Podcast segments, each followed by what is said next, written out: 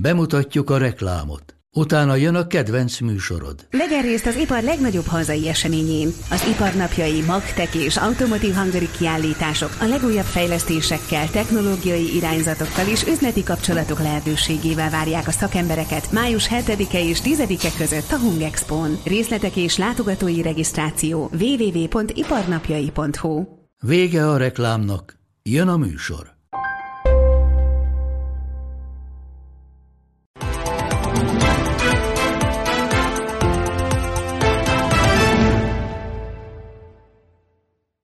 Tisztelettel köszöntöm Önöket! Az ATV és az Index.hu közös podcastjét látják, konkrétan Rónai Egonnal. Mai vendégem több nyelvet beszélő jogász augusztus 1 -e óta miniszter, egy friss tárca az Európai Uniós Ügyek Minisztériuma tartozik hozzá, de már 2018-tól a területét felelős államtitkár volt különböző területeken. A Károli Gáspár Egyetem docense egészen fiatalon az uniós csatlakozásunkkor 2004-től kezdve képviselői munkatárs volt Brüsszelben. Dr. Bóka János, köszönöm, hogy itt van miniszter úr. Jó napot kívánok, köszönöm, hogy itt lehetek. Az elmúlt években olyan nagyon sokszor nem szerepelt a nyilvánosság előtt, olyan szinte titokban lévő miniszter most is, olyan nagyon sokat most sem szerepel. Ez egy tudatos döntés, hogy mondjuk a közösségi médiában nem láttuk korábban? Ez egy tudatos döntés volt az én tevékenységem. Korábban államtitkári, illetve a miniszterelnököt segítő EU-serpa tevékenység volt. EU serpának nevezzük azokat a szaktanácsadókat, akik a miniszterelnökök, állam és kormányfők munkáját segítik az Európai Unióban. Ők készítik elő azokat a tanácskozásokat, megbeszéléseket, ahol a miniszterelnökök részt vesznek, és ők akkor csinálják jól a munkájukat, hogyha láthatatlanok. Ez önnek sikerült nagyjából? Úgy gondolom, hogy egyébként nagyon nehéz azokat a kompromisszumokat kidolgozni, azokat az ügyeket elrendezni, azokat az opciókat kialakítani, amik a vezetők munkáját segítik, hogyha az ember reflektorfényben dolgozik. Hát igen, csak a politikában ez a rejtőzködő életmód az elég szokatlan. Igyekszem megtalálni az új arányokat. Miniszterként ez nyilván bizonyos változást jelentett az én életemben és az én kommunikációmban is. Nagyon fontos szerintem az, hogy egy politikus Európai Uniós kérdésekben, ami nagyon sok szereplős játék, akkor és ott kommunikáljon, ahol és amikor ez az érdekében áll. Említettem, hogy a csatlakozási időszakában 2014-től, 2004-től 9-ig egy uniós képviselő mellett dolgozott, de az életrajzában ez nagyon diszkréten szerepel. Ki mellett dolgozott? Szent Iványi István mellett dolgoztam. Aki, egy SDS által aki akkor az SDS európai parlamenti képviselője volt, az ő képviselői munkatársa voltam az Európai Parlamentben 2004 és 2009 között. Ez ma már kínos? Én ezt nem, nem, tekintem, nem tekintem kínosnak. Ez életemnek egy szép és érdekes időszaka volt. Akkor született a két gyermekem is Brüsszelben. Ez mindenképpen, mindenképpen abba az irányba mutat, hogy kellemes emlékként gondoljak erre. De Szent Iván Istvántól én szakmailag nagyon sokat tanultam, politika területén is bizonyos dolgokat, én nagyon szerettem vele együtt dolgozni, jól dolgoztunk együtt, mai napig nagyon jó kapcsolatban vagyok, és nagyszerűen bennek tartom. Akkor részese volt a 2004 utáni eufóriának is, amit az Európai Uniós csatlakozásunk jelentett akkoriban, nem? Igen, akkoriban szerintem mindenkiben volt egy olyan várakozás, hogy az Európai Uniós csatlakozásunk az a történelem vége, vagy legalábbis a politikának a meghaladása olyan értelemben, hogy az Európai Unión belül az a fajta politikai küzdelem, az a fajta hatalomgyakorlás, ami az Európai Unión kívüli életet az akkori megélésünk szerint jelentette, az Európai Unióban teljesen máshogy lesz. Ez egy, ez egy hosszú érés és tanulási folyamat volt, ami során én is eljutottam oda, hogy a politika lényege az Európai Unióban sem változott meg. Hm, hát vannak olyan országok, ahol nem így működik láthatóan az unió és a kormányzat közötti politika, nem ilyen harcos a jellege, mint a magyari. Önben ez az öröm azért megvan még, hogy az unió része vagyunk? Én érzelmileg kapcsolódom az Európai Uniós projekthez, hogyha ha erre irányul a kérdés. Én úgy gondolom, hogy az Európai Uniós tagságunknak jelenleg nincsen alternatívája, és azt is gondolom, hogy az Európai Unióban nyílnak számunkra olyan lehetőségek, amik az Európai Unión kívül nem léteznek ebben az értelemben a, ebben az értelemben az érzelmi kötődésem az európai integrációs projekthez megvan. Az más kérdés, hogy a gyakorlati tapasztalatom az Európai Unió működése az józanságra int nagyon sok tekintetben. De ezek szerint azt a mondatát Orbán Viktornak, hogy az unión kívül is van élet számunkra, azért az kritikusan fogadta. Azt én úgy gondolom, hogy mindenki számára van élet az Európai Unión kívül, a tagállamoknak szuverén joga az Európai Unióból való kilépés. Az a kérdés, hogy ez az élet, ez, ez az élet, ez milyen minőségű. Nekünk rosszabb lenne? Én úgy gondolom, hogy jelen állás szerint az Európai Unión kívüli élet Magyarország számára nem reális perspektíva. Na majd lesz mit beszélnünk úgyis még az Unióról. A mi beszélgetésünket október 10-én rögzítjük kedden délben. Ennek attól függetlenül, hogy csütörtök délután este kerül önök elé, az az oka, hogy ön akkor már a kormány delegációval a második napját tölti Grúziában. És nekem ez picikét furcsa ez, hogy mi kardoskodunk Grúzia Európai Uniós tagságáért, ugye Orbán Viktor erről nagyon konkrét mondatokat fogalmazott meg. Önök meg ott lesznek egy 3000 kilométerre lévő városban, Tbilisiben, ami hát azért az Európai Uniótól meglehetősen távol esik. Mi értelme van ilyen vállalásokat tennünk? Számunkra az Európai Uniós csatlakozási folyamat abban az esetben, hogyha ezzel a tagjelölt vagy potenciális tagjelölt államok jól élnek, ez a mi stratégiai lehetőségeinket is bővíti. Grúziával nekünk az európai integrációs folyamaton túlmenően is vannak stratégiai együttműködéseink. Ezek a stratégiai együttműködések, ezek elsősorban az energiaellátásunk diversifikálását célozzák, amivel kapcsolatban van is egy együttműködési megállapodás Azerbajdzsán, Grúzia, Románia és Magyarország részvételével. Illetve látjuk azt, hogy Georgia milyen lépéseket, milyen reformokat, változásokat hajtott végre annak érdekében, hogy az Európai Unió által a tagjelöltséghez szükséges feltételeket teljesítse. Úgy gondoljuk, hogy ezt, a, ezt az európai irányultságot, ezt a, ezt a törekvést, ezt nekünk helyén kell kezelni, értékelni kell, és támogatni kell a georgiai kormányt ebben a folyamatban. A keleti csatlakozása mi Európai Uniós pozíciónkat mennyire befolyásolna? A távlatról beszélünk, tehát itt most 2030 és utána következő időszakról van szó, nyilván, hogyha a realitásokat nézzük, de abból a pozícióból, hogy mi az Európai Unió keleti részéhez tartozunk, hirtelen a közepére sodródunk. Ha az Európai Unió keleti bővítése alatt ugye az ukrán, moldáv, georgiai bővítést, bővítést értjük, itt a, a, a magyar pozíció az szerintem rendkívül kiegyensúlyozott és átgondolt. Itt a, önmagában nem az a kérdés, hogy az Európai Uniónak a perifériáján vagy a közepén vagyunk, hanem az a kérdés, hogy hogyan néz ki az az Európai Unió, amiben mi élni szeretnénk. És e tekintetben az Európai Unió bővítésében van egy régi bővítési biznisz, amit még be kell fejeznünk. Ez, ez a Nyugat-Balkán és Törökország kérdése, ahol ahol a Nyugat-Balkán integráció mellett a Törökországgal kölcsönösen előnyös stratégiai együttműködésben kellene gondolkodnunk, és hogyha ezt a, ezt a régi bővítési bizniszt befejeztük, amire egyébként a Nyugat-Balkánon élő emberek már 20 éve várnak, ha ezt a régi bővítési bizniszt befejeztük, akkor érdemes azzal a kérdéssel foglalkozni, hogy az Európai Uniónak érdekében áll a keleti bővítés.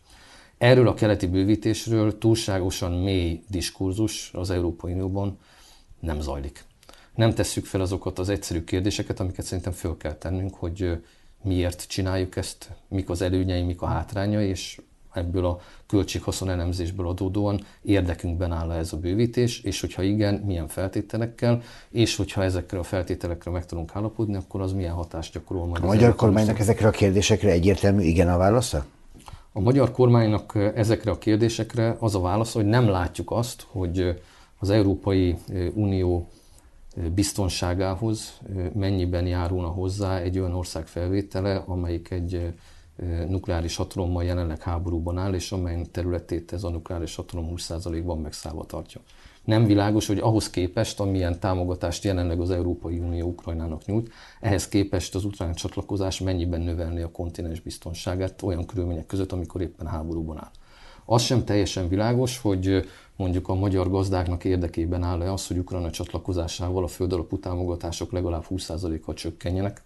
Az sem világos, hogy érdekünkben áll-e az, hogy Ukrajna csatlakozásával a mondjuk a Dunántúli régió jelentős része kikerülne a kohéziós támogatásra jogosult területek között, pusztán annál a ténynél fogva, hogy Ukrajna csatlakozik. Szerintem ezek olyan kérdések, amiket meg kell beszélnünk, és meg kell húznunk azt a vonalat, hogy ez érdekünkben áll vagy sem. Na de vannak számos kérdések, mondjuk a szerb csatlakozással kapcsolatban is, csak gondoljunk a szerb-koszovói konfliktusra, ami szintén elrendezetlen konfliktus vagy gondoljunk a magyar-szerb határon zajló eseményekre, amit persze egy határőrizeti kérdés egyfelől, másrészt tehát érek szerint akadálytalanul lőnek át a szerb oldalról magyar területre a határőreinket célozva. Tehát, hogy itt vannak olyan kérdések, amiket nem rendezünk el, de közben egyértelműen azt mondjuk, hogy igen. A, abból, abból kell kiindulni, hogy a, hogy mekkora problémáról beszélünk, ha egyáltalán problémáról beszélünk, és arról kell, arról kell beszélnünk, hogy milyen lépések történnek ezeknek a problémáknak a kezelés érdekében. Ugye Szerbia hosszú évek óta eh, részt vesz a csatlakozási folyamatban, tételesen zajlik az uniós anyagnak való megfelelésnek az átvilágítása, a szerb szabályozásnak a módosítása, hogy Szerbia elindult, elindult egy úton, és ezen az úton tempósan, tempósan halad előre. Azt is látni kell, hogy eh, a Nyugat-Balkán egésze, az Európai Unió népességének kevesebb, mint 2% a GDP, az Európai Unió kevesebb, mint 1%-a. Tehát azt mondani, hogy a Nyugat-Balkán integrációja az európai költségvetés vagy az európai intézmények alapvető átalakítását tenni szükséges, ez nem igaz. Harmadrészt pedig, ha megnézzük a, megnézzük a térképen a Nyugat-Balkánt, akkor látjuk, hogy ez ugye Görögország és Magyarország közötti terület, ami földrajzi értelemben egy enklávé az Európai Unión belül, és azt mondani, hogy azt mondani, hogy komoly problémát jelentene ennek a térségnek az integrációja, összevetve azzal a kockázattal, amit a kimaradás jelent, szerintem ez, ez nem... A koszovói kockázat sem kockázat? A koszovói kockázat, koszovói kockázat az kockázat. Nyilván az európai intézmények és európai politikusok sokat tesznek annak érdekében, hogy ez a párbeszéd ez folytatódjon, valamilyen módon deeszkalálódjon a konfliktus ez Magyarország és a magyar kormány is a rendelkezésre álló kapcsolataival és eszközeivel ezen dolgozik. Ez egy, ez egy olyan folyamat, ami már egy ideje zajlik, de úgy gondolom, hogy abban az esetben, hogyha Nyugat-Balkán Európa integrációját fel tudnák gyorsítani, ezt a konfliktus is könnyebben lehetne kezelni. Hoztam egy idézetet. Eltelik egy év uniós források nélkül és romokban a magyar gazdaság. A kormány mégis az uniós intézményeket támadja, és egyre kétségbe esettebben arra szorítkozik a kommunikációja, hogy ő minden kérést teljesített, és ezek a támogatások járnak. Mit szól ehhez a látlelethez? Aztán majd megmondom, hogy honnan idéztem. A magyar kormány kezdetektől fogva, kezdetektől fogva konstruktív együttműködés jegyében tárgyalt a bizottsággal és a többi tagállammal a tanácsban a jogállamiság és a kapcsolódó eljárásokban. Ezeknek a tárgyalásoknak a java részében részt vett, ugye? Igen, ezeknek a tárgyalásoknak a jelentős részében részt vettem a kezdetektől fogva.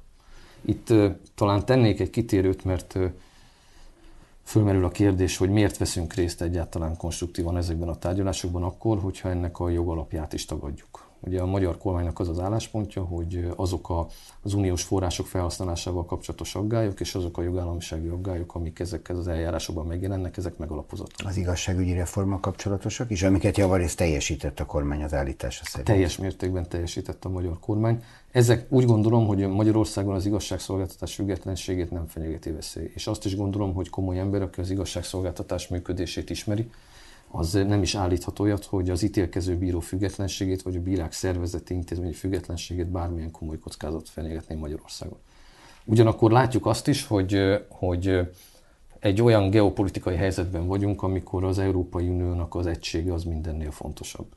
És mi, amikor konstruktívan részt veszünk ezekben a tárgyalásokban, mi azt a politikai üzenetet szeretnénk küldeni a tárgyaló partnereinknek, hogy mi az Európai Unió egységében vagyunk érdekeltek, mind befelé, mind kifelé és hogyha ennek az egységnek az az ára, hogy bennünket belekényszerítenek ebben az eljárásban, és nekünk ott valamilyen módon konstruktívan kell reagálni a felhozott aggályokra és felvetésekre, akkor mi ebben partnerek vagyunk. Amit ezért várnánk cserébe, az az, hogy az intézmények részéről is érkezik egy hasonló jelzés, hogy ők maguk is az Európai Unió egységében érdekeltek. Hogyha ez az eljárás ehhez az eredményhez vezet, akkor azt mondom, hogy nem volt teljesen értelmetlen a vegzáló jellege ellenére. Hát a nyugat-európai politikusok egy jelentős része ezt másképp látja, egészen pontosan Orbán Viktor például az Európai Uniós egység állandó rombolásával vádolja éppen a mai keddi napon jelentek meg ezzel kapcsolatban szintén nyilatkozatok. Lehet mondani, hogy a szokásos ellenlábasoktól, de hát ők azért Európában hangos és fontos politikusok. Másrészt az európai sajtó is úgy kezeli Magyarországot, mint amelyik alása az Európai Uniós egységet. Én ezt a, ezt a megközelítést ezt nem osztom.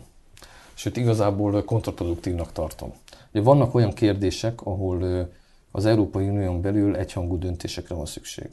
Ezekben a kérdésekben úgy gondoljuk, hogy az Európai Unió egységét azt konszenzus teremtéssel kell megoldani, nem pedig úgy, hogy addig presszionáljuk a, a többségi állásponttal egyet nem értő tagállamokat, amíg igazodnak a többségi állásponthoz. Hogyha ez lenne a helyzet, akkor az Európai Unióban azokban a kérdésekben, ahol konszenzusos döntést kellene hozni, ott valójában nem konszenzusos, hanem többségi döntéshozatal működne. Hát én ezt, e felé én, haladunk. Én, én, ezt, én, ezt, én ezt nem tartom jó iránynak. Én úgy gondolom, hogy éppen az ellenkező irányba kellene mennünk. Tehát azokon a területeken, ahol egyébként minősített többséggel lehetne döntést hozni, azokon a területeken is konszenzusra kellene törekedni. Volt az Európa integrációnak egy olyan időszaka, amikor ez a konszenzus keresés jellemezte az Európa integrációt, de most azt látjuk, hogy azokon a területeken, ahol egyhangú döntés kell, ott is inkább visszaszorítanánk ezt. Szerintem ez a, az európai projektnek a politikai legitimációját is aláássa. Szerintem ez nem helyes. A politikót idéztem egyébként az előbb, amelyiket ugye egy Brüsszelben megjelenő szerkesztett és általában jól értesültnek mondott portál. Szijjártó Péter két napja azért utálnak minket, mert nem tartozunk a brüsszeli liberális mainstreamhez. Hát rajtunk és a lengyeleken kívül ezek szerint a többi 25 kormány liberális? Tehát, ugye vannak egy, van az európai, az európai intézményekben, van a, van a beszédnek és a tárgyalásnak egy olyan kultúrája, ahol, ahol bizonyos kijelentések, bizonyos érvek, bizonyos megfontolások, azok nem hangozhatnak el. A magyar kormány amikor ez Magyarországnak érdekében áll, felhozza azokat a kérdéseket, megfontolásokat, érveket, amik ennek a kommunikációs buroknak a határain kívül találhatók. Mondja egy példát, mi az, ami nem hangozhat el? Ugye az, az, előbb, az előbb elég hosszan beszéltem arról, hogy értékelni kellene azokat az érveket és ellenérveket, amik mondjuk Ukrajna Európai Uniós tagságával kapcsolatban felmerülnek, és hogy az Európai Unió biztonságát növeli egy olyan tagországnak a felvétel, amelyik háborúban áll egy nukleáris hatalom szomszédjában. Hát erről nem csak a magyar kormány vélekedik úgy, hogy, hogy ezt addig, ameddig a háború tart, nem lehet megtenni. Ilyet azért lehet hallani másoktól ilyet, is. Ilyet lehet hallani, de azokon, azokon a fórumokon, ahol ezzel kapcsolatos döntések megszületnek, ezek az érvek, ezek ezek diszkreditáltak még mielőtt elhangoznának. És ezért, ezért a legtöbben ezeknek az érveknek a bemutatásával nem is bátorkodnak. Csak Szijjártó Péter ugye ezzel azt mondja, hogy voltak éppen azok a eljárások, folyamatok, amik zajlanak Magyarország politikája kapcsán, legyen az az igazságügy, legyen az a külpolitikánk és annak a ugye, állandó putyinizálódásával kapcsolatos megjegyzések, azok voltak éppen nem másról szólnak, mint arról, hogy olyan mondatokat mond, ami a liberálisoknak nem tetszik és szerintem ez egy végtelen leegyszerűsítése mindannak, ami történik körülöttünk. Abban szerintem a kijelentés teljesen igaz, hogy azok az eljárások, amik velünk szemben zajlanak, és mondjuk a jogállamisággal vagy az uniós forrásokkal kapcsolatosak, azok alapvetően nem a jogállamiságról, és nem is az uniós források védelméről szólnak, hanem ezeken fölülálló politikai megfontolások vezérlik őket. Ebben az értelemben ez a kijelentés ez teljesen igaz. És mindazok az eljárások, amikben én a magyar kormány részéről részt vettem, jól látszik az a tendencia, hogy a magyar kormányjal szemben politikai elvárásokat kívánnak érvényesíteni ezeken az eljárásokon keresztül. Egy kicsit ebbe belemennék részletesen, mert ha nagyon általánosságokban beszélünk, akkor ugye nehéz ezeket, az, érve, dolog, nehéz ezeket az érveket ütköztetni, de ugye hosszú ideje birkózunk a bizottsággal, a közérdekű eh, vagyonkezelő alapítványok és az általuk fenntartott felsőoktatási intézmények kérdésében. Igen, ennek a legképeződése az Erasmus ösztöndíj. Az Erasmus és a Horizon, Horizon programhoz való hozzáférés. Igen. És ugye ott a, a nyitó pozíció az elég egyértelmű volt, az unió pénzügyi érdekeinek a védelme megköveteli, hogy bizonyos összeférhetetlenségi szabályokat hozzunk, vagyis azok, akik eh, eh, személyesen vagy anyagilag érintettek bizonyos döntésekben, és mondjuk a kekvák vagy a felsőoktatási intézményeket irányító testületekben ülnek, azok ezekben a döntésekben ne vehessenek. Ez elfogadható volt? Ez elfogadható volt, annyira, hogy ezt el is fogadtuk. Egész pontosan a bizottsággal szó szerint leegyeztetett normaszöveget fogadott el az országgyűlés, ami a tárgyalásoknak az állását tükrözte. Utána kiderült, hogy hát ez így nem lesz jó, ugyanis az összeférhetetlenségi szabályokon túlmenően bizonyos pozíciókat betöltő személyeket ki kellene zárni ezekből a kuratóriumokból, tehát nem elegendő kizárni őket azokból a döntésekből, amik őket érintik, hanem általában véve nem vehetnek részt ezeknek a kuratóriumnak a munkájában. Aztán, amikor odáig eljutottunk, hogy sikerült nagyjából egészében ezeket a, ezt a személykört tisztázni, akkor kiderült, hogy hát, jó, rendben van, de egyébként is kellene valamilyen külső testület, ami a kuratóriumi tagoknak az alkalmasságát vizsgálja, aztán már eljutottunk odáig, hogy esetleg ennek a kuratóriumnak a nemi összetételére vonatkozóan is kellene szabályokat elfogadni, és hogyha visszanézek arra a pillanatra, hogy honnan indultak a tárgyalások, és most miről beszélgetünk a bizottsággal, akkor nehéz elkerülni azt a meggyőződést, hogy a bizottságnak valójában nem az Európai Unió pénzügyi érdekeinek a védelme volt a politikai célkitűzése, hanem valami ennél sokkal általánosabb a kekvarendszerrel kapcsolatos politikai agája van, amit kezelni akarna velünk függetlenül az Európai Unió pénzügyi Velünk szórakoznak?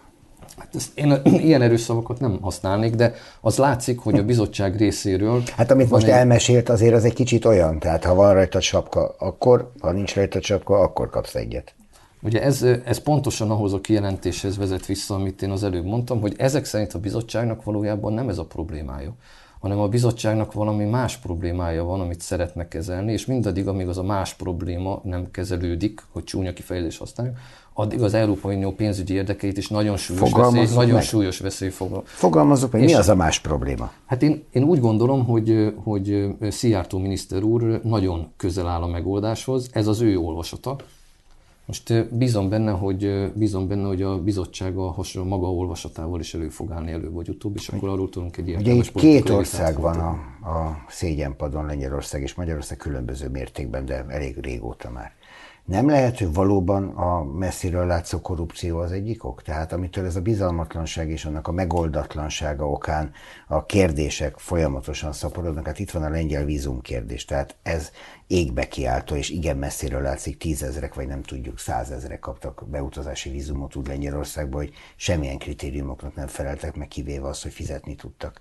De itt van a, a mi csónakázó tavunk, gondolom találkozott az elmúlt napokban ezzel a hírrel. Csónakázó ahol nincs csónak és víz, de van fölötte híd Európai Uniós forrásból, és hasonló ügyek. Tehát, hogy ezek azért látszanak. És az is látszik, hogy ezek elrendezetlenek. Én vitatkoznék azzal a, vitatkoznék azzal a kijelentéssel, hogy ezek, hogy ezek elrendezetlenek.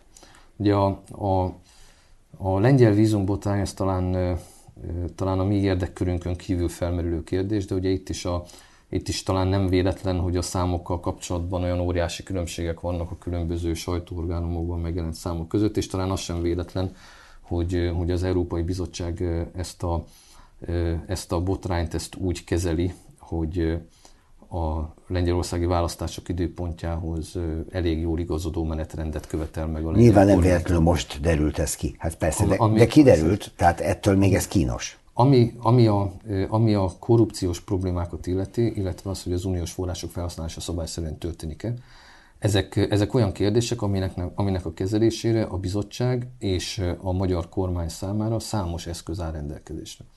És természetesen lehet kirívó példákat találni, ami, ami kirívó példák egy nagyon szép élettörténetet futnak a Magyarország és az európai sajtóban. Ezeknek a kirívó példáknak a jelentős része egyébként akkor kerül be a sajtóba, amikor a magyar ellenőrzési mechanizmusok ezeket azonosítják, és egyébként a már zajló ellenőrzésnek az adatai kerülnek ki a sajtóba, és tűnik úgy, mintha egyébként semmi sem történne. De ezek mind olyan kérdések, amik az uniós források felhasználásával kapcsolatos ellenőrző mechanizmusokon keresztül rendezhetők.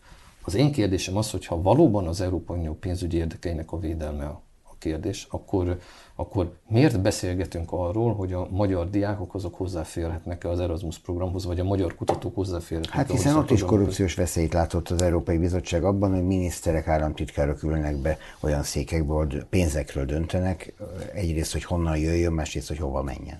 Én ezt nem, nem teljesen látom, hogy a, az Erasmus források és a korrupciós veszélyek között milyen kapcsolat van. A én azt, azt gondolom, hogy a, a magyar hallgatókat nem vádolja senki azzal, hogy az Erasmus forrásokat hát nem, nem rendeltetés szerint használják fel, vagy a magyar kutatókat, hogy egyébként egy központi bizottság által jóvágyott kutatási projektes forrásokat szabályszerűen használják fel. Tehát teljesen világos, hogy a, a magyar, a magyar uniós források felhasználásának a vélt vagy valós problémái azok nem köthetők össze az Erasmus vagy a Horizon programmal. Amit én mondok, az az, hogy, hogy ha az audit rendszeren kell módosítani, akkor, akkor beszéljünk erről. Hogyha az összeférhetetlenségi rendszeren kell módosítani, akkor beszéljünk erről. Hogyha a közbeszerzési rendszeren kell módosítani, akkor beszéljünk erről. De ugye ezek, ezek nem általában véve jogállamisági kérdések, ezek az audit, kontroll és ellenőrzési mechanizmusokkal kapcsolatos kérdések, amivel kapcsolatban a magyar kormány mindig is nyitott volt. De hát ezekről ráadásul mindről szó volt, szó amit most felsorolt. Azt mondta májusban, akkor még államtitkár volt, hogy az igazságügyi reform új lendületet adott a tárgyalásoknak, emelte a kölcsönös politikai bizalom szintjét, most eltelt azóta fél év. Most is így látja? Én, én úgy látom, hogy a, hogy a helyzet az nem eh, menthetetlen. Ugye a, abból, abból kell kiindulnunk, hogy eh, mi elfogadtunk egy eh, törvénycsomagot, ami bizonyos változásokat hozott a bírósági szervezet igazgatási rendszerében. Az én megítélésem szerint ez teljes mértékben lefedi azokat az elvárásokat, amiket a bizottság korábban megfogalmazott, és amiket mi a bizottsággal leegyeztethetünk. Ha jól értem, a bizottság most azt szeretné látni, hogy ezek a módosítások, ezek a gyakorlatban hogyan működnek. Hát erről bekértek. Ezzel kapcsolatban tettek fel kérdéseket, mi ezekre a kérdésekre fogunk válaszolni, és bízom benne, hogy ezek a válaszok a bizottság számára minden kétséget elosztott. Pont a mai napon jelent meg ugye a bizottság illetékes biztosának a válasza arra, hogy napokban, hetekben várható-e Magyarország számára átutalás. Mondta, hogy hát várják a választ az igazságügyi csomaggal kapcsolatos kérdéseikre. Ilyenkor mi miért nem sietünk? Sietünk. Sietünk? Sietünk. Navracsics Tibor nagyon sokszor mondta már el, hogy majd most már mindjárt. Gulyás Gergely elmondta egyszer egy sajtótájékoztató június első hetében talán, hogy július végéig eh, lejárnak azok a számlák, amiket a magyar kormány kiküldött az Európai Unióba, és azokra meg fognak érkezni az utalások. Ezekkel a számlákkal például mi történt? Visszaküldték? Nem küldték vissza ezeket a számlákat, ezek a számlák a bizottságnál vannak. És a... Hát lejárt. Megy a késedelmi kamat, gondolom. Nyilván nem. De bízom benne, hogy nagyon szigorúak leszünk a bizottsággal szemben, amikor a késedelmi kamat számításról van szó. A, amikor a ez az úgynevezett horizontális feljogosító feltétel ez elismertnek minősül a bizottság részéről, akkor a bizottság lesz abban a helyzetben, hogy ezekről a számlákról döntést hozzon. De csak ilyenkor nem, egy, egy miniszter nincs tisztában azzal, hogy mi a valódi helyzet. Tehát egy sajtótájékoztatón azt mondani, kormányinfó volt, hogy kiküldtük és július végére megérkezik, hisz mindent teljesítettünk, ez legalábbis kockázatos, ha ez nem igaz. Ugye azért, azért nehéz ezekben a kérdésekben nyilatkozni, mert aki nyilatkozik, az abból a helyzetből indul ki, hogy azok az eljárások, amik velünk szemben folynak, ezek, ezek az eljárások, ezek a valódi helyzetre reflektálnak, és abból indul ki, hogy a bizottság által korábban megfogalmazott elvárások vagy, vagy észrevételek, ezek nem mozgó célpontot jelentenek. Tehát a, abban az esetben, hogyha valaki tesz egy ilyen nyilatkozatot, ez, ez olyan, mint egy céllövöldében, hogy a lövedék elhagyja a fegyvernek a, fegyvernek a csövét, és emberi számítás szerint annak a céltábla közepébe kellene csapódnia, de hogyha arra viszik néhány méterre a céltáblát, akkor ez mellé fog menni.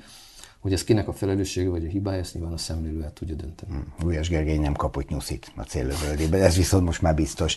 Zsaroló jogállamisági eljárások zajlanak Magyarországgal szemben, ezt Varga Judit mondta pár nappal ezelőtt erre az ön parlamenti államtitkára Zsigmond Barnapál azt mondta, hogy Brüsszelben a korrupció már odáig fajult, hogy nem lepődne meg, ha a baloldali brüsszeli politikusok a csillagokat is eladták volna az unió zászlajáról. Erre ön tud egy erősebbet mondani még? Nem, nem, nem szeretnék erősebbet mondani. Ugye a, a, az államtitkár úrnak a kijelentése az abból táplálkozik, hogy az Európai Parlament az az intézmény, amelyik a legélesebb hangú kritikát gyakorolja magyarországi állapotok felett. Ez az intézmény, ez egy olyan korrupciós botránytól szenved, aminek igazából még csak a, még csak a legfelső rétegét látjuk. Ami már most nyilvánvaló, hogy az Európai Parlament az nem kívánja ezt a korrupciós botrányt érdemben kezelni. Nem hoz olyan intézkedéseket, amik közelébe mennének azoknak a transzparencia intézkedéseknek, amiket a magyar kormány működtet Magyarországon. És ez az egész eljárásnak a hitelességét kérdőjelezi meg olyan szinten, hogy az erőteljes politikai motiváltságon túlmenően más érdeket nem is látok ebben a folyamatban. Hát nyilván gazemberek mindenhol vannak, de ott is a rendőrség kezdett el nyomozni és derített ki dolgokat. Tehát azt nem lehet mondani, hogy nincs eljárás. Igen, csak érdekes mód ez, ez az érve, ez Magyarországgal kapcsolatban süket fülekre talál. Én azt nem állíthatom, hogy Magyarországon nincsenek visszaélések. Azt viszont állíthatom, hogy megfelelő eszközök és mechanizmusok vannak, amik ezeknek a kezelésére szolgálnak, és azt, és azt is állítom, hogy ezek az intézkedések, ezek eredményre vezetnek, mint ahogy ezt számos ügyben lehetett látni. Most ebből azt a következtetést levonni az Európai Parlament esetében, hogy vannak gazemberek, Magyarország esetében pedig az, hogy rendszer szintű jogállamisági problémák vannak, ez legalábbis kettős mérce. Hát ha nem igaz. Ugye ezt nem tudom innen megítélni. Ön szerint biztosan nincs rendszer szintű korrupció? Én nem látok, nem látok a korrupció elleni küzdelem rendszerében olyan problémát, ami indokolna azt, hogy Magyarországgal szemben ezek az eljárások. Akkor miért nem csatlakozunk az Európai Ügyészséghez? Ezt a kérdést gondolom számtalanszor megkapta már. Igen. Azért nem csatlakozunk, mert semmi értelme, sőt kontraproduktív. De, de, erről, de, valószínűleg, de, de, de valószínűleg egy, egy, egy erős gesztus lenne. Tehát, hogyha tök mindegy, akkor, akkor miért ne? Hát egy erős gesztus, látjátok, beadtuk a derekunkat, gyertek, vizsgáljatok. Igen. A, akkor ezt járok egy kicsit körbe. Ugye a, az Európai Ügyészség egy megerősített együttműködés a tagállamok között. Tehát jogi kötelezettségünk csatlakozni hozzá nincs. Azt is gondolom, hogy a magyar alkotmányos berendezkedéssel nem összeegyeztethető az Európai Ügyészséghez való csatlakozás, az alaptörvény módosítást tenne szükséges. Hát ilyet már láttunk a parlamentben. Igen, de ezt én nem jogtechnikai kérdésnek tekintem. Ez, egy, ez a magyar alkotmányos berendezkedés alapját érintő, az ügyészség pozícióját alapjában érintő változás lenne, és hogy úgy mondjam, nagyon jó érvekkel kellene előállni azért, hogy ez megtörténjen. Ezek a nagyon jó érvek, ezek nem léteznek ugyanis az Európai Ügyészség eddigi működése azt mutatja, hogy nem lett hatékonyabb, nem lett gyorsabb, nem biztosítja az unió pénzügyi érdekeinek a jobb védelmét az, hogyha egy tagállam az Európai Ügyészséghez csatlakozott. Amit én látok, az az, hogy számos olyan eljárási és gyakorlati probléma merül fel az Európai Ügyészség működésében, ami eddig nem volt. De tovább megyek. A, az Európai Ügyészségnek vannak olyan nem tagállamai, akik nem csatlakoztak az Európai Ügyészséghez, mint például Írország, Svédország vagy Dánia, amelyek esetében föl sem merül az, hogy alapvető jogállamisági problémát jelenten, hogy ezek a tagállamok nem tagjai az Európai Ügyészségnek. Én nem világos számomra, hogy mi az a probléma, amit az Európai Ügyészséghez való csatlakozással mi kezelnénk, mert a gyakorlatban nem működik jobban, az alkotmányos berendezkedésünkkel nem összeegyeztethető. Egyébként önmagában véve nyilván nem jogállami probléma, mert akkor az íreknek, dánoknak és svédeknek is lenne. Tehát nem világos számomra, Dániában mérik a legkisebb korrupció szinte az egész világon. Nem, nem világos számomra, hogy, hogy ez milyen problémát kezelne.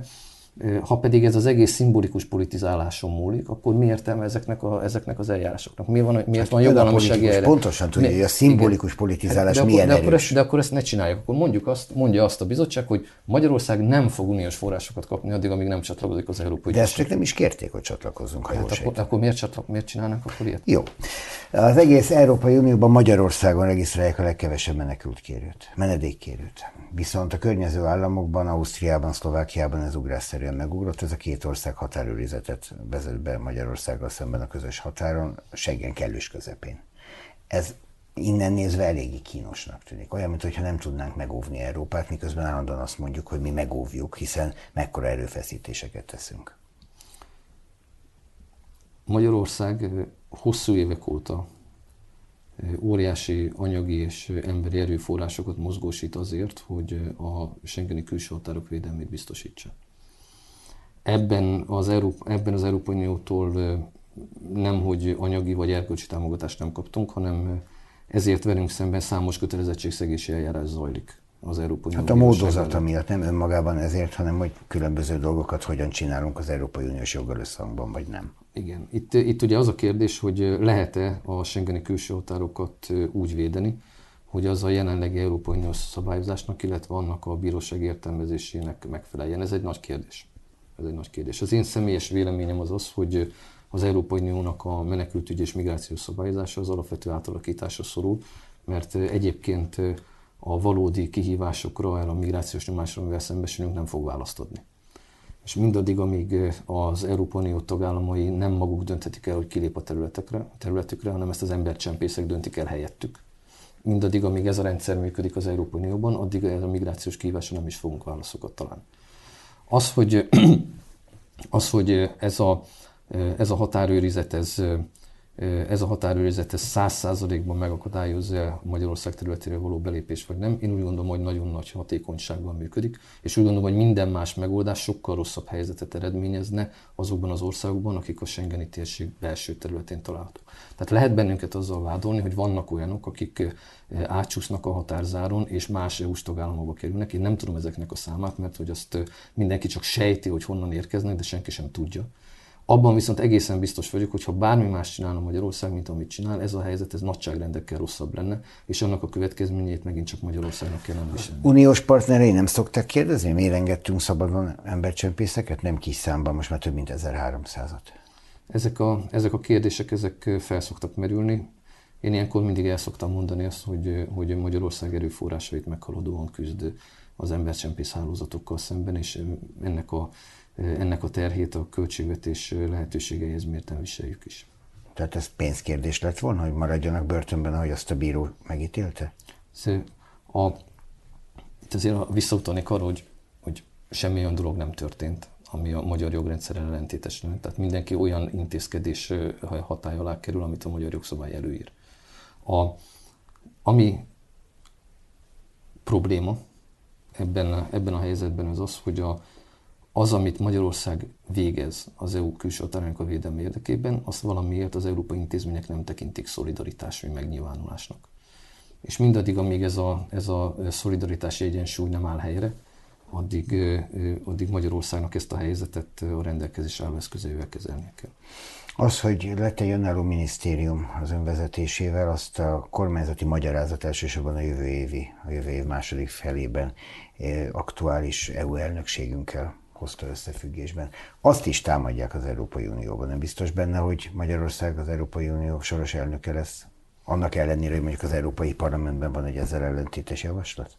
Én teljesen biztos vagyok benne. Igazából erről már múlt időben kellene beszélnünk, mert ugye a tanács elnökségéről van szó, és az általános ügyek tanácsa idén júniusban már elfogadta az úgynevezett trió elnökségi programot. Ez a trió, ez Spanyolország, Belgium és Magyarország egymás követő elnöksége és a spanyol elnökség jelenleg ez alapján a trió elnökségi program alapján végzi a tevékenységét, ennek a triónak Magyarország az áró tagja.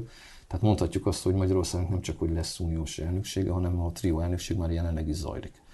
Ez a, ez a támadás Magyarországgal szemben, ez az Európai Parlament politikai mutatványa.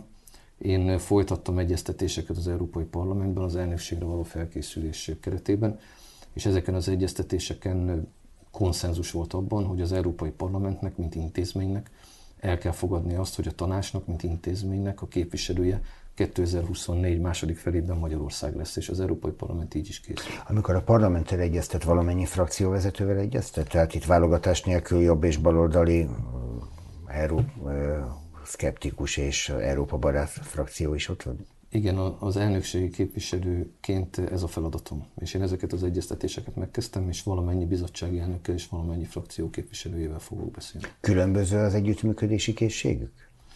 Vannak olyan képviselőcsoportok, ahol a politikai fenntartások azok rávetülnek az együttműködésre, de én úgy gondolom, hogy minden politikai frakciónak, aki az Európai Parlamentben tevékenykedik, érdeke az, hogy az elnökséggel egy korrekt munkakapcsolatot alakítson ki.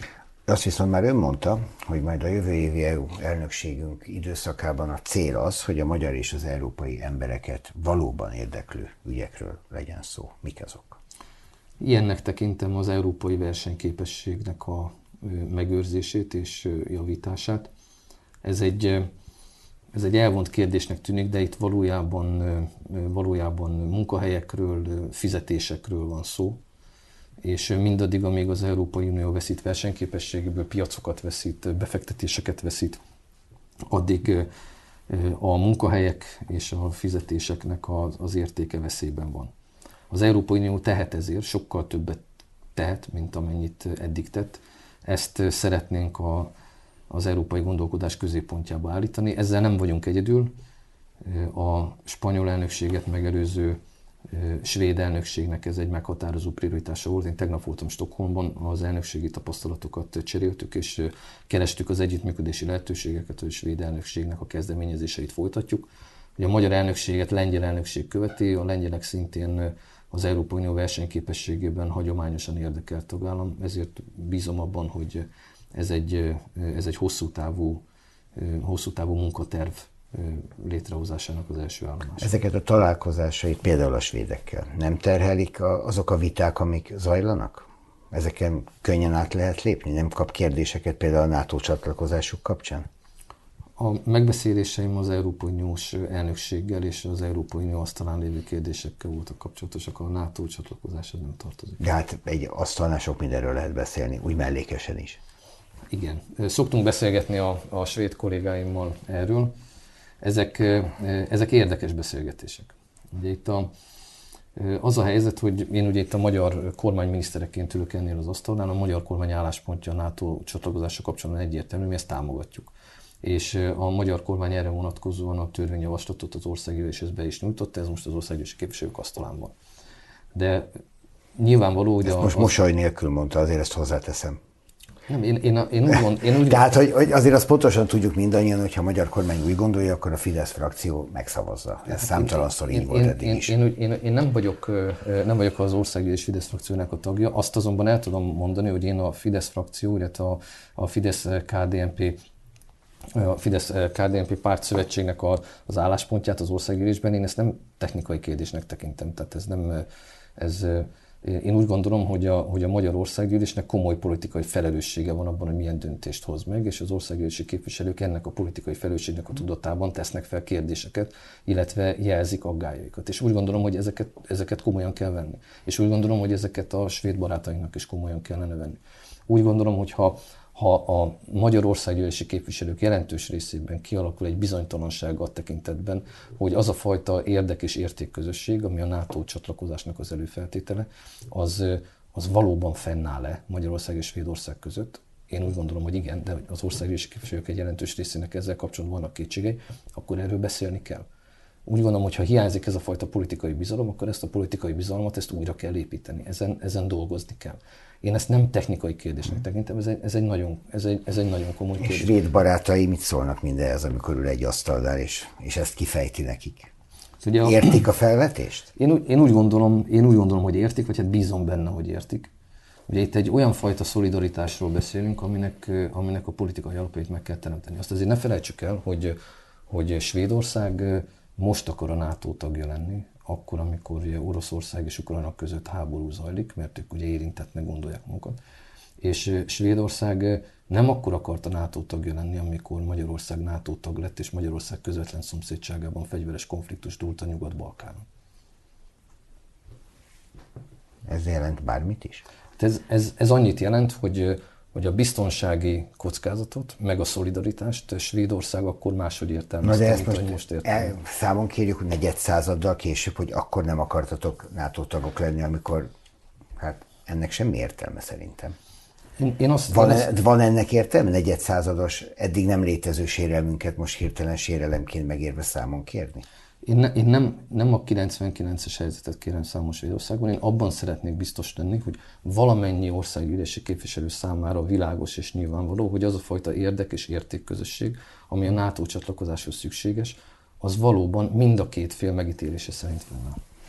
Ez a jövő évi uniós elnökségünket mennyire fogja sújtani, hogy ilyen egészen furcsa vitáink vannak különböző tagországokkal, ugye Hollandiával rendre, eh, Luxemburggal rendre, a lengyelekkel egyetértünk, a svédekkel nem, a finnekkel most éppen igen, de fél évvel még nem. Tehát így azért elég nehéz belemenni egy konszenzusos működésbe. Én, én azt gondolom, hogy, hogy egy, egy sikeres elnökségnek a feltételei azok a politikai vitáktól függetlenül fennállnak. Mi tudunk olyan területeket találni, ahol konszenzust tudunk teremteni, mi tudunk pártatlan közvetítők lenni intézményi jogalkotási kérdésekben, a magyar közigazgatás és diplomácia feladatellátására készen áll. Én nem látom azt, hogy ezek a politikai nézeteltérések vagy viták, ezek az elnökséget terhelnék. Remélem, hogy addig még lesz módunk beszélgetni. Ezt a mostanit köszönöm, miniszter úr. Köszönöm. Az Európai Uniós ügyek minisztere volt a vendégünk, dr. Boka János. Köszönöm szépen.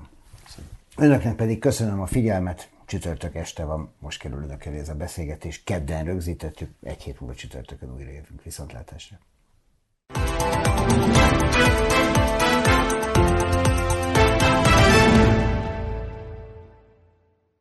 A műsor a Béton partnere.